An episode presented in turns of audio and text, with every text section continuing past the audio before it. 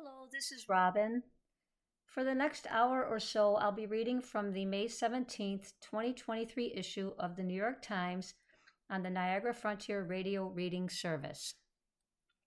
The first article America has become both more and less dangerous since Black Lives Matter. A couple of years ago, Travis Campbell, an economics professor at Southern Oregon University, published a study showing that from 2014 to 2019, Black Lives Matter protests meaningfully reduced police homicides. Those years saw urban protests prompted by the August 9, 2014 shooting death of Michael Brown in Ferguson, Missouri, and the April 12, 2015 death in police custody of Freddie Gray in Baltimore. In Black Lives Matter's effect on police lethal use of force, Campbell wrote, BLM protests were responsible for approximately 200 fewer people killed by the police from 2014 to 2019. The payoff for protesting is substantial. Around six of every 1371 protests correspond with approximately one less person killed by the police during this period. The police killed about one less person for every 2,500 participants. Campbell noted in his paper, however, that these gains came with some costs. Total reported homicides increased by 12.89% over the five years following BLM protests, which is consistent with rising overall crime, he wrote. That increase, he added, amounted to over 3,000 homicides. Campbell compared the uh, changing number of police killings and civilian homicides in cities that did and did not experience BLM protests from 2014 to 2019. In an email, Campbell wrote that he was able to explore the effects of protests by comparing early protest cities, Michael Brown era, to cities that do not have a BLM protest until later, George Floyd era. Because both groups eventually have protests, they are likely more comparable than simply comparing cities with and without protests. This allows me to estimate the impact of protests between the start of BLM in 2014 through 2019. In his paper, Campbell readily acknowledged that these two numbers 200 fewer lethal police shootings, more than 3,000 additional civilian homicides raise questions about the social welfare implications of BLM protests, but he argued against using a measure of lives saved slash lost following protests to determine the social welfare implications of BLM. The welfare implications of civilian and police homicides, Campbell contended, are distinct. Police homicides do not dim- diminish the tragedy of rising civilian homicides. Still, they do have a demonstrable negative impact on black mental health, educational attainment, and future crime, including murders. They also profoundly threaten community trust and cooperation. Campbell elaborated on this in an email. Directly comparing police homicides to civilian homicides is an apples to oranges comparison, even though in both cases a life is lost. This is an apples to oranges comparison because police killings have profound effects on other people. The most extreme example is the police killing of George Floyd, which sparked the largest social upheaval in recent U.S. history. To be clear, I am not arguing that civilian homicides do not also affect the wider community only that the effects may be different.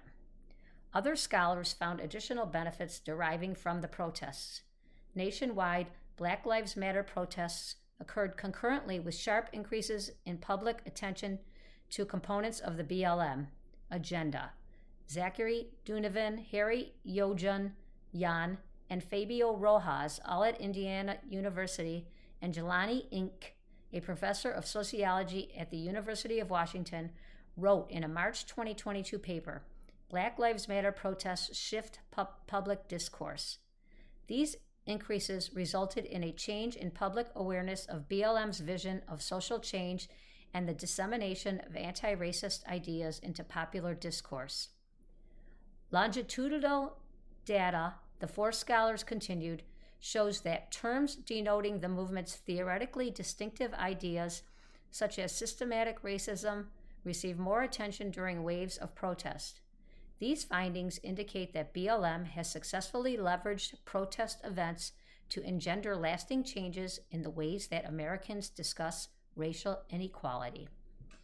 In a July 2021 article, Police Involved Deaths and the Impact on Homicide Rates in the Post Ferguson Era, Tyler J. Lane, a senior research fellow at Monash University in Australia, found patterns similar to those in the Campbell paper.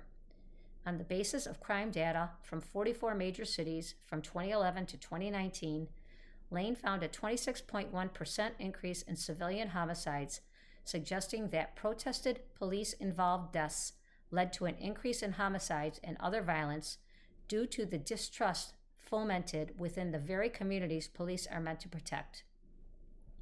Data on all homicide deaths compiled by the Centers for Disease Control and Prevention shows a significant increase in black death rates from 2014 to 2019, while the death rate among white people remained virtually unchanged.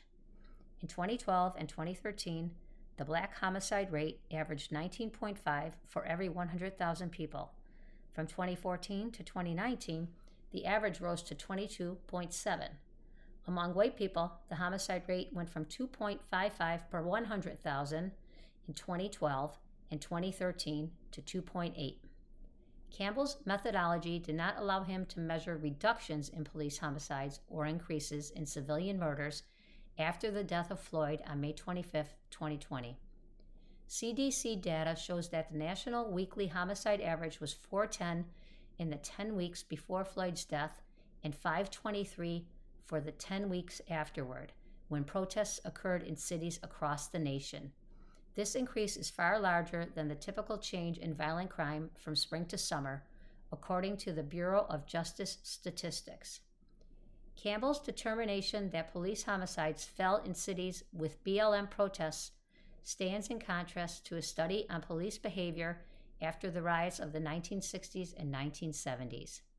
In their 2018 paper, Racial Differences in Police Use of Force Evidence from the 1960s Civil Disturbances, Jamein P. Cunningham, a professor of public policy at Cornell, and Rob Gillezeau, a professor of economic analysis and policy at the University of Toronto, concluded African American protests resulted in an immediate increase in police killings of civilians, regardless of race. However, the increased killing of white Americans dissipates after a few years, while the killing of African American civilians remains elevated into the future. The impact of these uprisings has resulted in several hundred additional African Americans killed each year by the police. These results paint a depressing picture in which police respond to racial unrest through increased killings of largely non white civilians.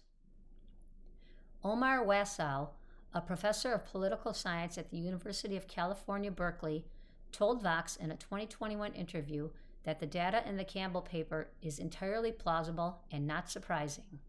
Wasow is the author of a widely cited 2020 paper, Agenda Seeding How 1960s Black Protests Moved Elites, Public Opinion, and Voting, which found that evaluating black led protests between 1960 and 1972, I find nonviolent activism, particularly when met with state or vigilante repression, drove media coverage framing congressional speech and public opinion on civil rights. Counties proximate to nonviolent protests saw presidential Democratic vote share among whites increase 1.3 to 1.6 percent. Protester initiated violence, by contrast, helped move news agendas, frames, elite discourse, and public concern toward social control.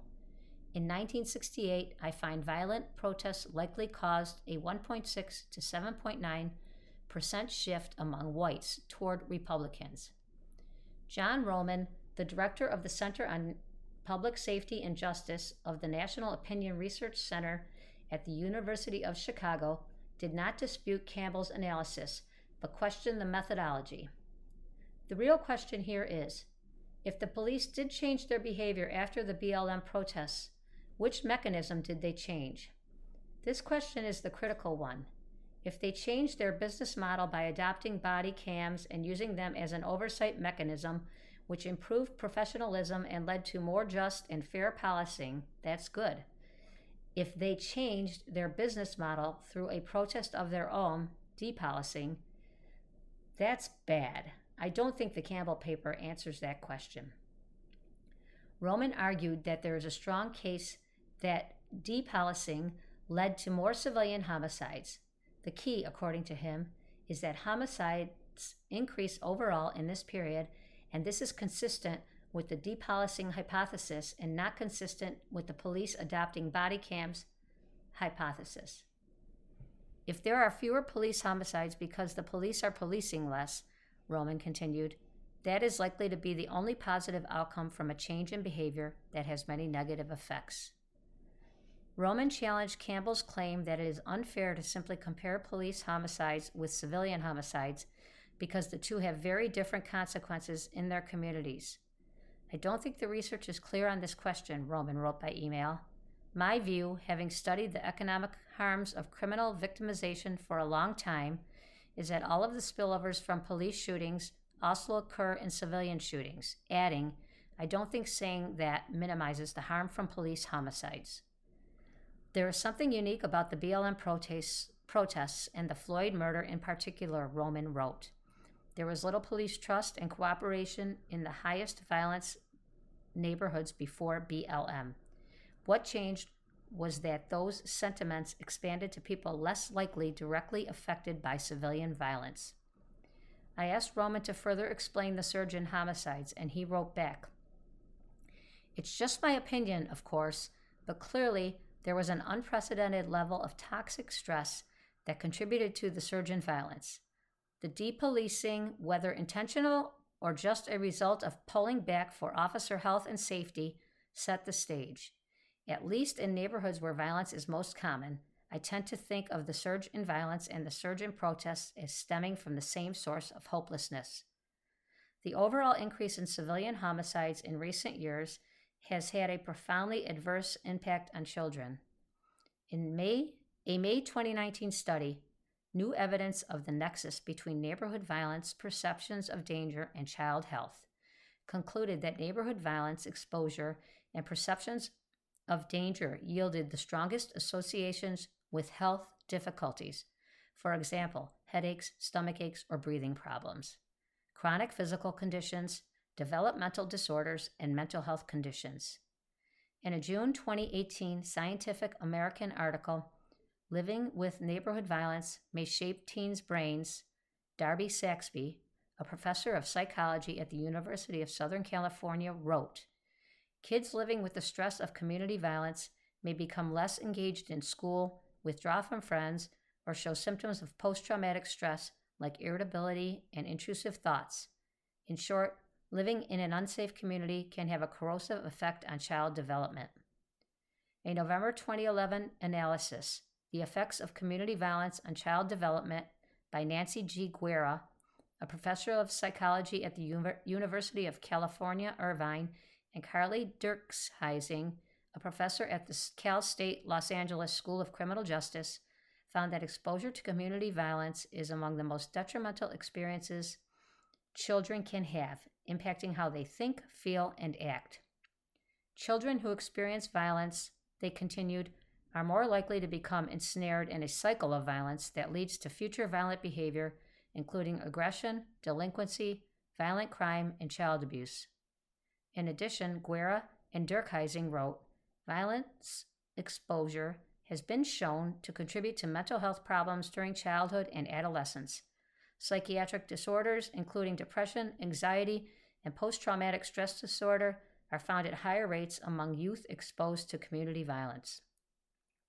There has been an extensive debate among scholars and political analysts over the relationship between the increase in homicides after the killings of Brown and Gray, the murder of Floyd, the BLM protests, and increased level, levels of depolicing.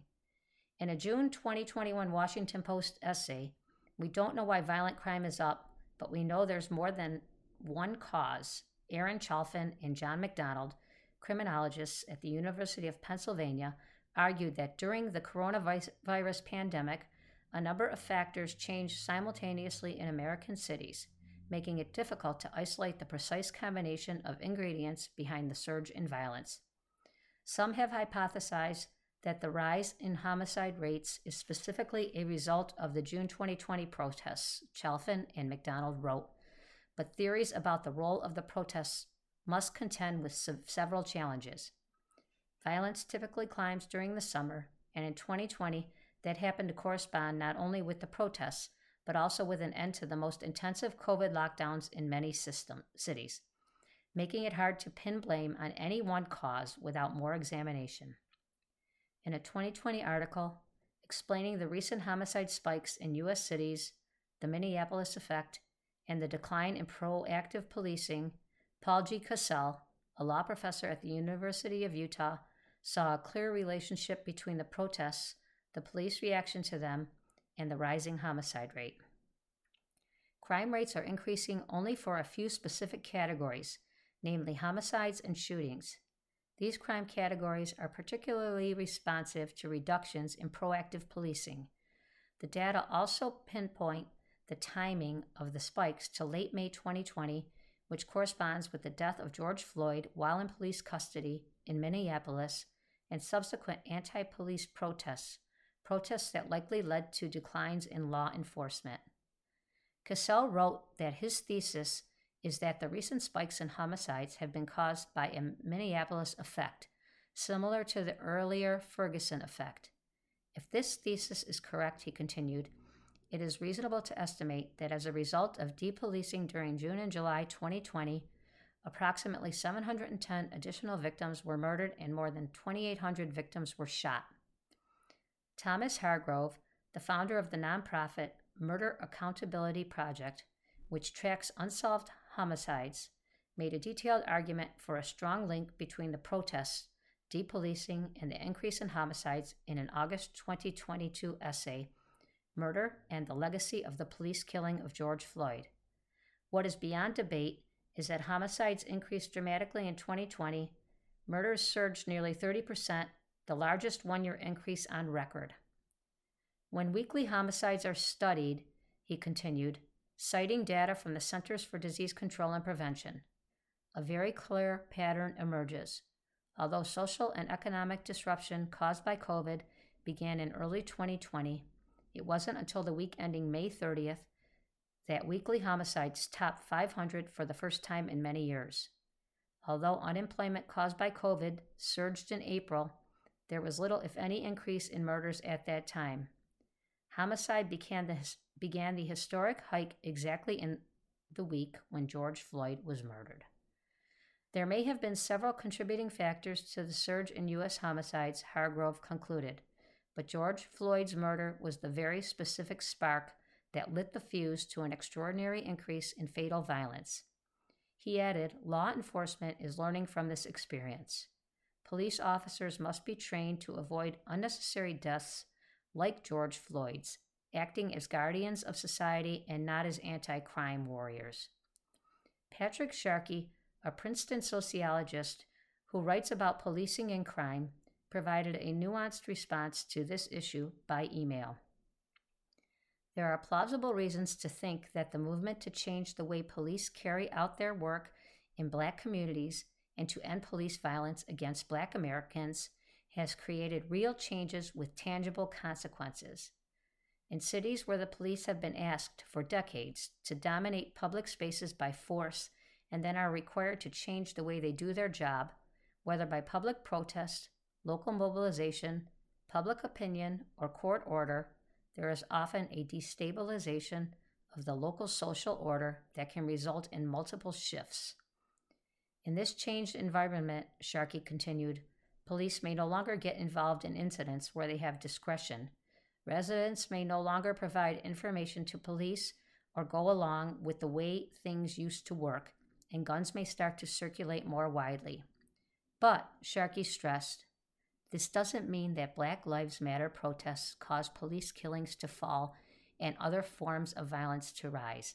It means that when cities rely primarily on the police to deal with violence and all of the other challenges that come with extreme inequality, and then the role or practices of the police begin to shift, there are often clear impacts on police killings and other forms of violence. The key challenge is how to develop a new model that confronts violence without the costs that come with aggressive or violent policing and mass incarceration. That is the challenge that every city should be grappling with. You are listening to a reading of articles and features from the New York Times on the Niagara Frontier Radio Reading Service. The next article is titled Legalizing Marijuana is a Big Mistake. Of all the ways to win a culture war, the smoothest is to just make the other side seem hopelessly uncool. So it's been with the march of marijuana legalization.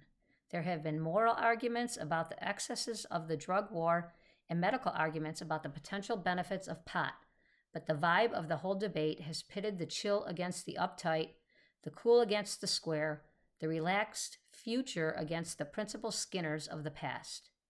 As support for legalization has climbed, commanding a two thirds majority in recent polling, any contrary argument has come to feel a bit futile, and even modest cavils are couched in, a, in an apologetic and defensive style.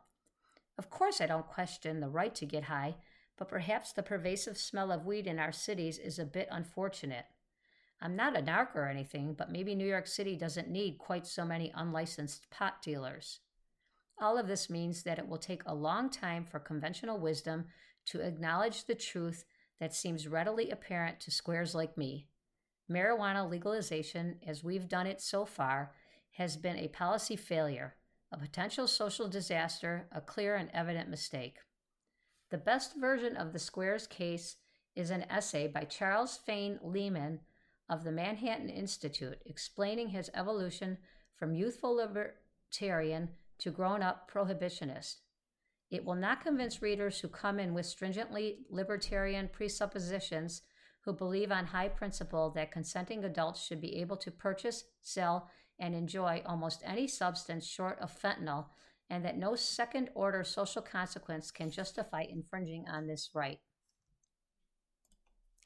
But Lehman explains in detail why the second order effects of marijuana legalization have mostly vindicated the pessimists and skeptics. First, on the criminal justice front, the expectation that legalizing pot would help reduce America's prison population by clearing out nonviolent offenders was always overdrawn, since marijuana convictions made up a small share of the incarceration rate even at its height.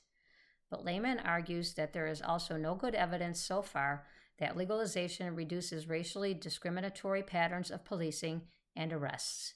In his view, cops often use marijuana as a pretext to search someone they suspect of a more serious crime, and they simply substitute some other pretext when the law changes, leaving arrest rates basically unchanged.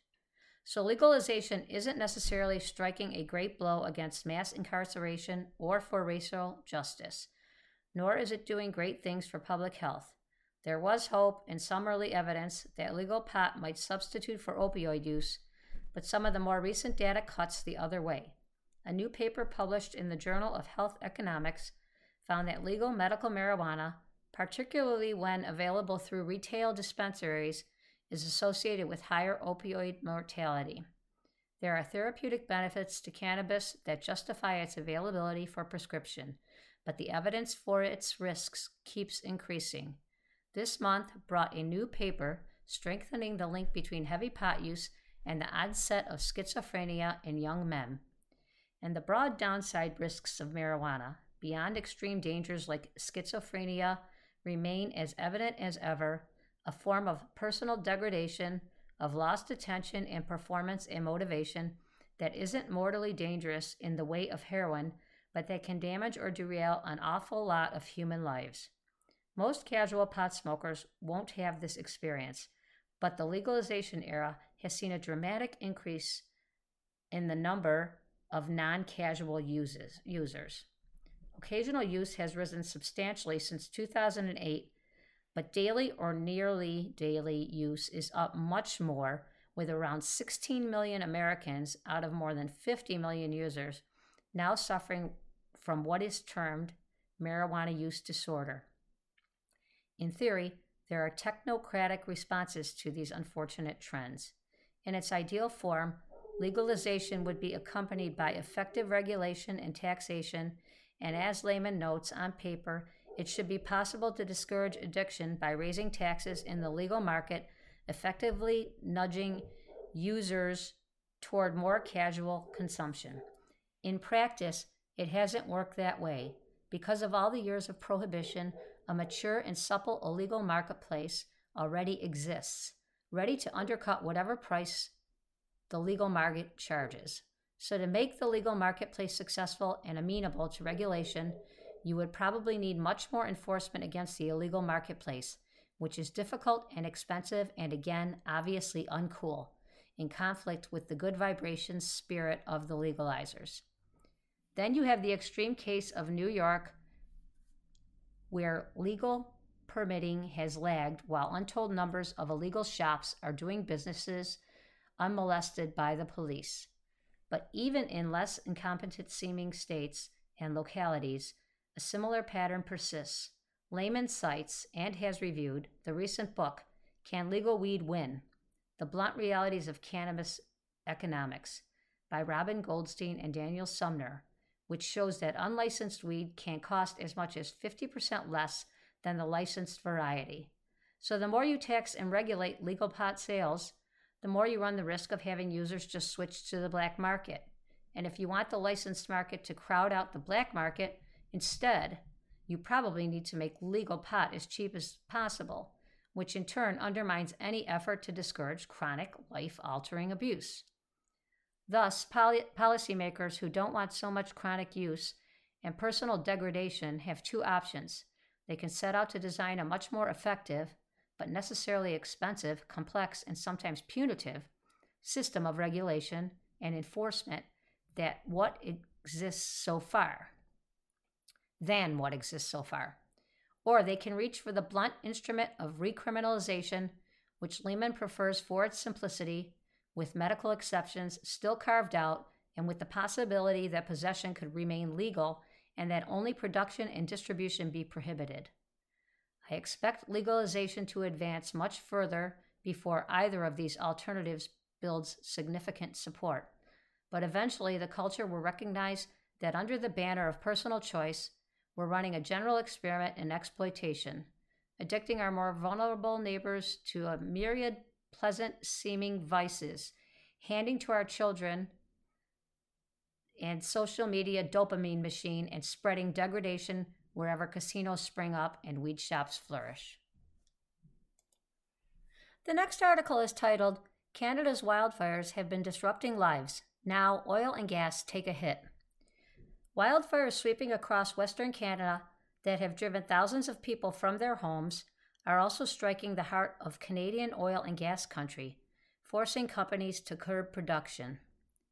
As flames bore down on wells and pipelines, Major drillers like Chevron and Paramount Resources together shut down the equivalent of at least 240,000 barrels of oil a day, according to the energy consulting firm Rystad Energy. What it means fires are sending oil prices higher. The damage to oil and gas production was likely to significantly surpass current tallies, Thomas Liles, vice president of Rystad's upstream research, said in a note. A large part of Alberta's shale gas producing regions remained under extreme or very high wildfire warnings. Another 2.7 million barrels a day of oil sands production was also at risk. The disruptions from the fires in Canada, a major oil and gas producing nation, have helped push oil prices higher. Chevron said it had shut down all production at its Kaybob Duvernay oil and gas fields in central Alberta. Paramount temporarily shuttered a natural gas processing plant along with production in several gas fields, the company said in its latest update on Sunday. Both companies said they were prioritizing the safety of their workers. Background Oil and gas are also vulnerable to climate change. It isn't the first time Canada's oil and gas fields have been hit by fires, and the shutdowns, for now, affect a small proportion of the country's total oil and gas output. Still, they underscore how the production of oil and gas, the main driver of climate change, is also vulnerable to the increasingly dire consequences of a warming planet. As climate change intensifies, the risk of devastating wildfires around the world will surge. The National United Nations warned in a landmark report last year. Researchers found that in regions with long histories of wildfires, like the western United States and Canada, the burning has become larger and more intense over the last decade. The fires come amid a multi year drought and much warmer temperatures than are normal in western Canada, which climate scientists attribute to climate change. And in recent years, Alberta has been more affected by climate related disasters than almost any other part of the country, including severe floods in 2013, a previous round of devastating wildfires in 2016, and thunderstorms that brought billions of dollars in damage in 2018. While it's hard to say how much climate disasters will affect Canada's oil and gas industry, the, week, the country can expect more shutdowns, said Ryan Ness, Director of Adaptation Research at the nonprofit Canadian Climate Institute. Canada is in a difficult situation in that the oil and gas industry has been a very important part of our economy for a long time, Mr. Ness said. But the reality is that the world has to shift away from fossil fuels and meet our greenhouse emissions targets, or else the types of extreme weather and wildfires and the like we're seeing will just become unsurvivable. The next article is titled Oldest Nearly Complete Hebrew Bible Sells for $38.1 Million. The oldest near complete Hebrew Bible sold at Sotheby's for 38.1 million on Wednesday, one of the highest prices for a book or historical document ever sold at auction. The volume, known as the Codex Sassoon, includes all 24 books of the Hebrew Bible, minus about eight leaves including the first 10 chapters of Genesis. Researchers have dated it to the late 9th or early 10th century, making it the oldest near complete Hebrew Bible known to exist. Since 1989, it has been owned by the Swiss financier and collector Jacques Safra and has been seen by few scholars. Speculation had percolated for months over who might have the desire and deep pockets to acquire the Bible, which carried an estimate of 30 million to 50 million. Shortly after the auction, Sotheby's announced that the buyer was the American Friends of ANU Museum of the Jewish People in Tel Aviv and was made possible by a donation from Alfred H. Moses, a former ambassador to Romania, and his family. The Codex Sassoon will be donated to the museum, previously known as the Museum of the Jewish Diaspora, and be part of the court exhibition. The Hebrew Bible is the most influential in history and constitutes the bedrock of Western civilization, Moses said in a statement. I rejoice in knowing that it belongs to the Jewish people. It was my mission, realizing the historic significance of Codex Sassoon, to see it reside in a place with global access to all people. The price tag of 38.1 million, including buyer's fees, may seem like a relative pittance compared with the stratospheric prices reached regularly at high pro- profile art auctions, but such figures are obtained only rarely for books and historical documents. For years, the high price at auction was held by the Codex Leicester, a Leonardo da Vinci manuscript bought by Bill Gates in 1994 for $30.8 million, $62.4 million in today's dollars. Then, in November 2021, came a new benchmark the $43.2 million paid by the investor Ken Griffin for a first printing of the U.S. Constitution. The Codex Sassoon had last been sold at auction in 1989 for $3.19 million, nearly 8 million in today's dollars, to a dealer who subsequently sold it to Safra for an unknown price. Even in its own time, the book was an expensive object, requiring the skins of easily more than 100 animals to create its roughly 400 parchment leaves. The text was written by a single scribe. It is a masterpiece of scribal art. Sharon Lieberman Mintz, Sotheby's senior consultant for Judaica, told New York Times in February. You are listening to a reading of articles and features from the New York Times on the Niagara Frontier Radio Reading Service. The next article is titled Johnny Depp at Cannes. I don't have much further need for Hollywood. At a news conference, the controversial star of the opening night film used McDonald's metaphors to answer questions about how he is viewed. Cannes, France. At first, you had to wonder if they were running out the clock. 20 minutes after the Cannes Film Festival news conference for Jeanne du Barry was supposed to begin on Wednesday, neither the film's actress director, Maïwenn, nor her lead actor, Johnny Depp, had actually shown up. Were they hoping to avoid questions? For Maïwenn, who was accused of spitting on a journalist in February, and Depp, who recently won a defamation suit against his ex wife, Amber Heard, after she made allegations of physical and sexual abuse, queries about their personal scandals could overwhelm all talk of the movie they were meant to promote. Both had been in attendance the previous night when Jeanne du Barry opened the festival, but Cannes premieres are famously fawning and conclude with a customary standing ovation. Meeting the press would be a whole different matter. Depp, who has not starred in a major Hollywood film in five years, had already missed the morning photo call for Jeanne du Barry, a French language drama in which he plays Louis, XV opposite Maïwenn's titular courtesan. It fell to Maïwenn to shoulder that appointment alone, and 25 minutes after the Jeanne du Barry press conference was meant to start, Maïwenn entered the media room with her leading man still nowhere to be found. At first, she talked around his absence, revealing that she had originally offered Depp's role to several French actors who passed. Eventually, she reached out to Depp, reasoning that his nationality was less important than her other concerns. I wanted to feel strongly about the actor, particularly as I would be hugging and kissing him later on. Questions to Maïwenn were mostly kept to a minimum, and none were about her altercation with the French journalist Edwy Plenel, who said Maïwenn spat on him in a Paris restaurant something she more or less confirmed because he had been investigating multiple claims of sexual abuse against the director Luc Besson, who had a son with Maïwenn when she was just 16. Besson denied the accusations from nine women, and the French authorities said that after an inquiry, the director would face no charges. If nothing else, Cannes is a reminder that nearly every major figure in the French film industry has a sizable controversy section on Wikipedia but it was all just a warm up for Depp, who entered 42 minutes late to extensive muttering from the journalists, then walked over to the dais to kill, kiss Maïwenn on the top of her head.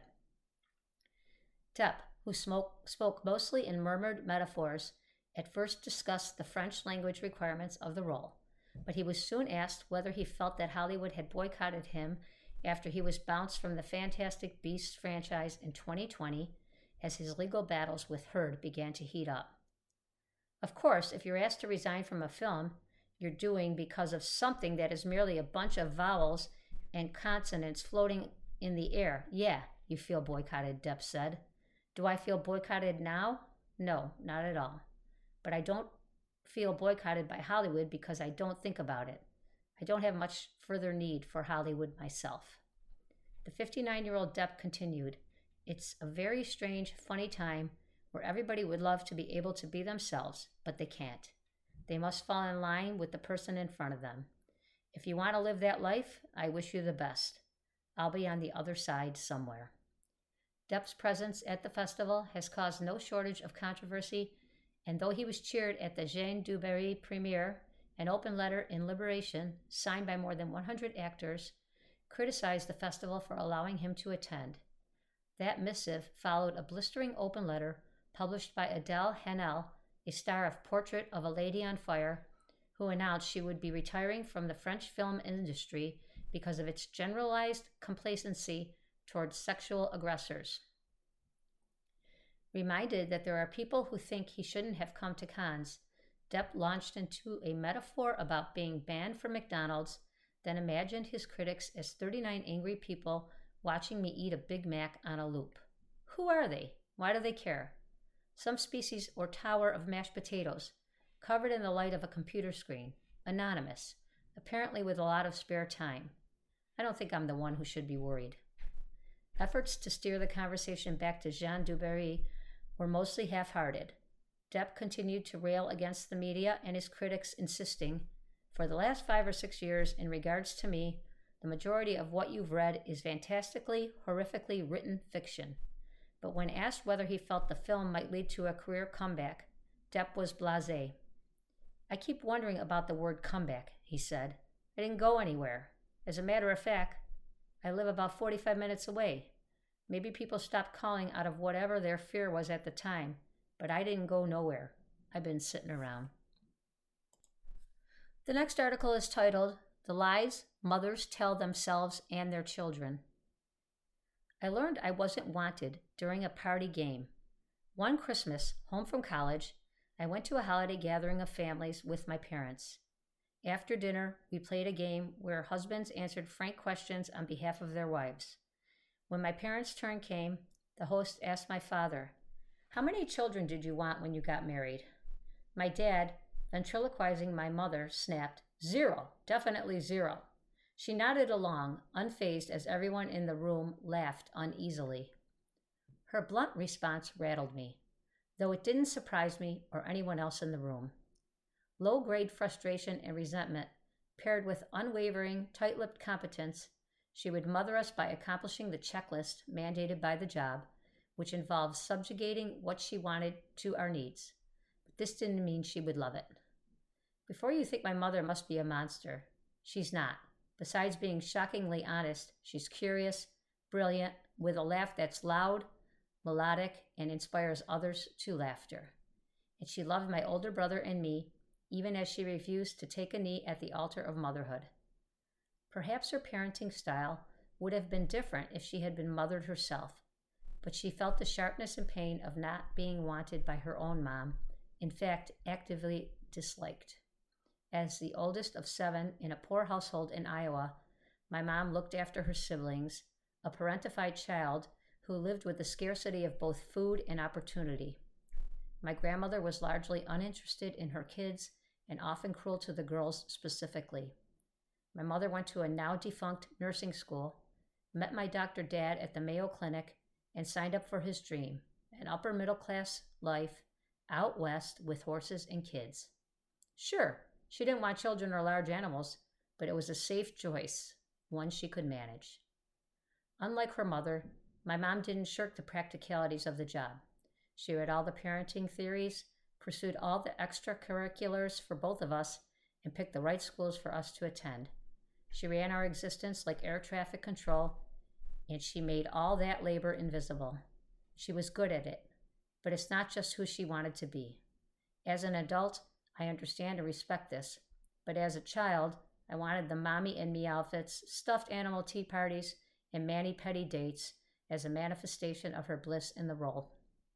I wanted her to be like other moms who at least had the good sense to perform their devotion to their children ritually and publicly. My brother and I attended boarding school for high school, an unexpected turn for two kids from Montana. My brother was desperate to go, and so I followed. Homesick, I remember asking my mom to send a care package. What's in a care package? she asked. Oh, I don't know. You could send me brownies. You want me to bake brownies and mail them across the country? Why don't I send you some money and you can go to the grocery store and buy some brownie mix? My mom mothered so as to keep up her side of the bargain, an agreement she made with my dad, but never with me.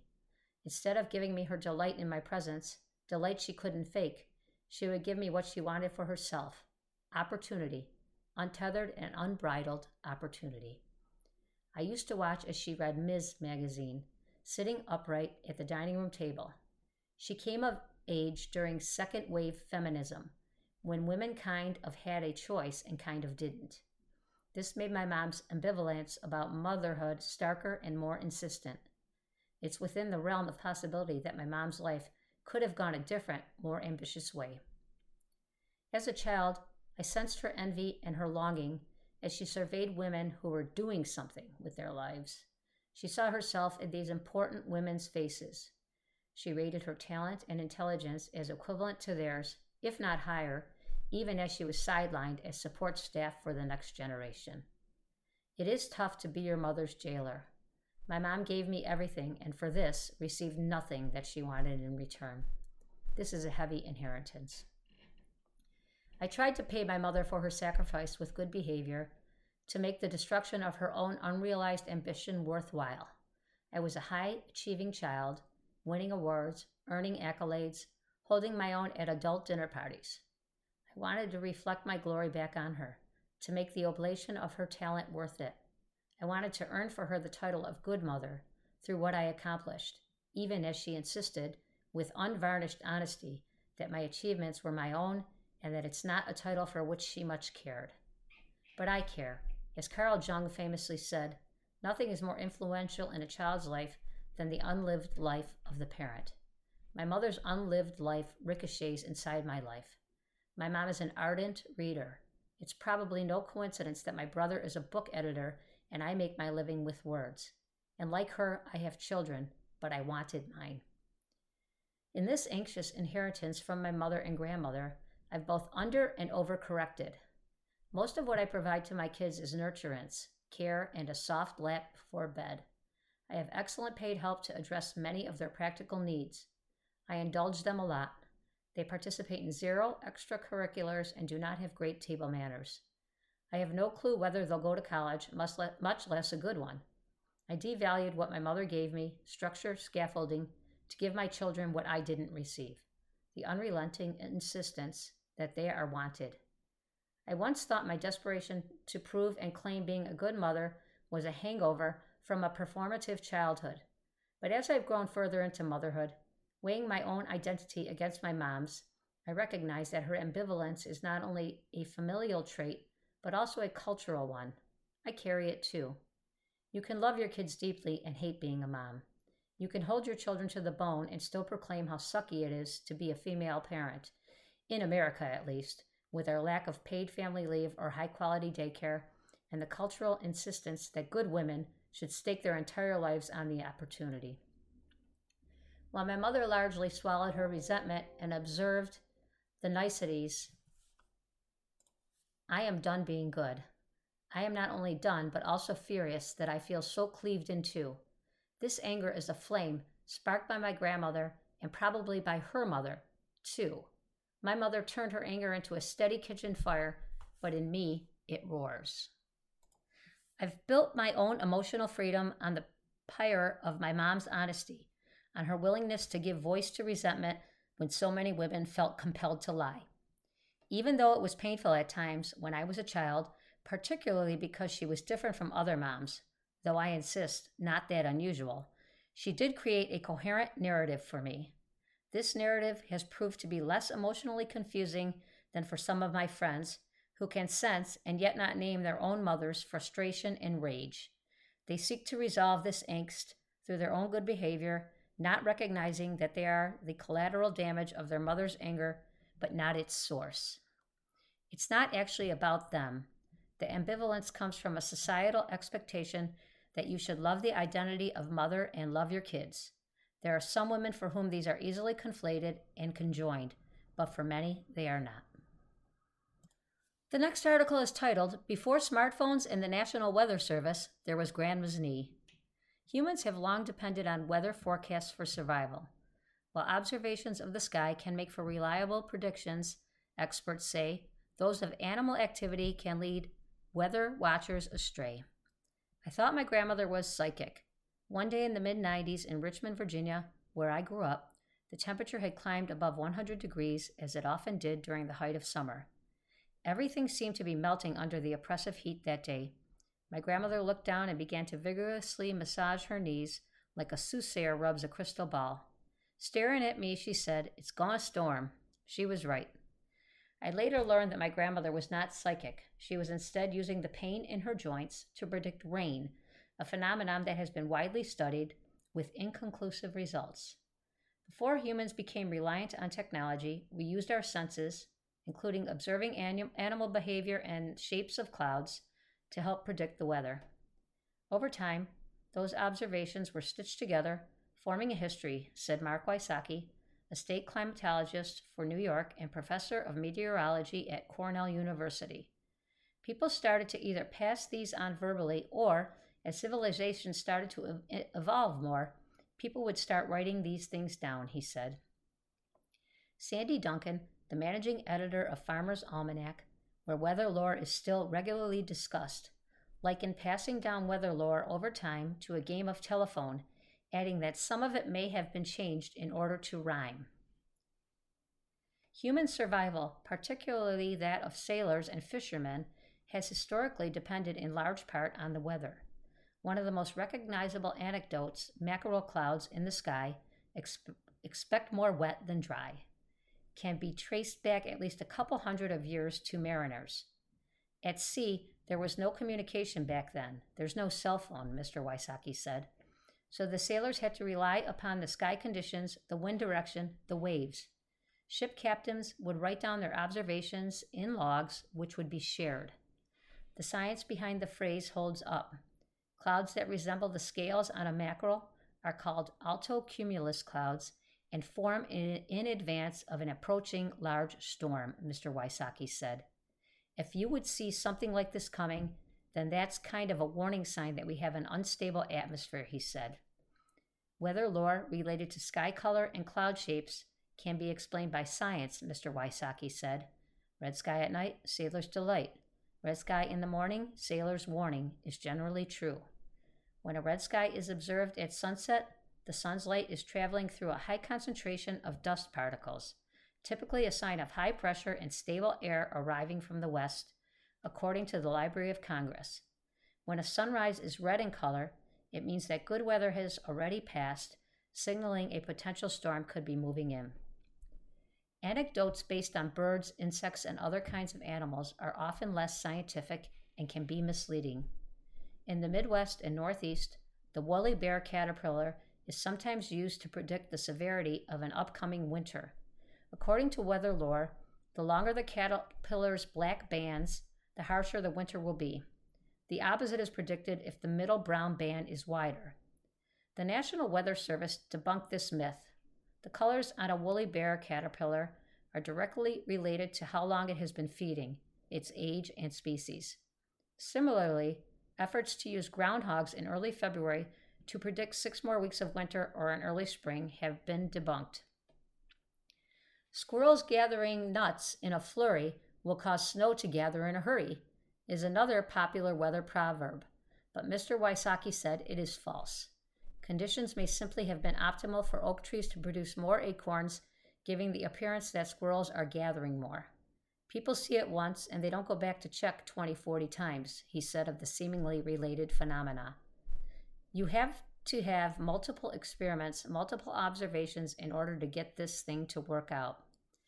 Farmers also once relied upon these sayings, some of which were printed in almanacs. When we started the Farmer's Almanac in 1818, we offered weather forecasts, but they were much more general than they are now, Ms. Duncan said. The change from winter to spring regularly brings severe weather to large portions of the United States.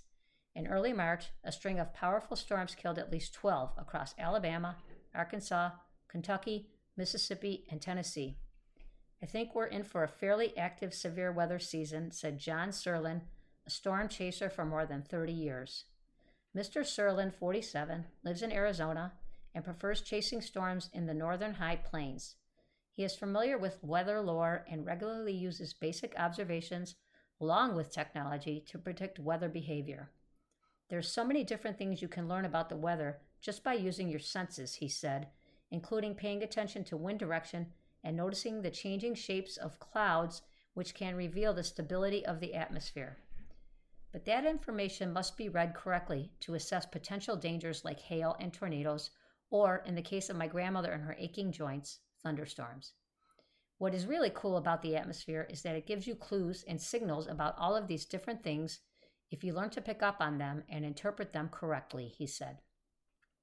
This spring, he and storm chasers fanned out across the United States in anticipation of severe weather Mr. Serlin has a lifelong passion and obsession with weather and notes that he is always learning.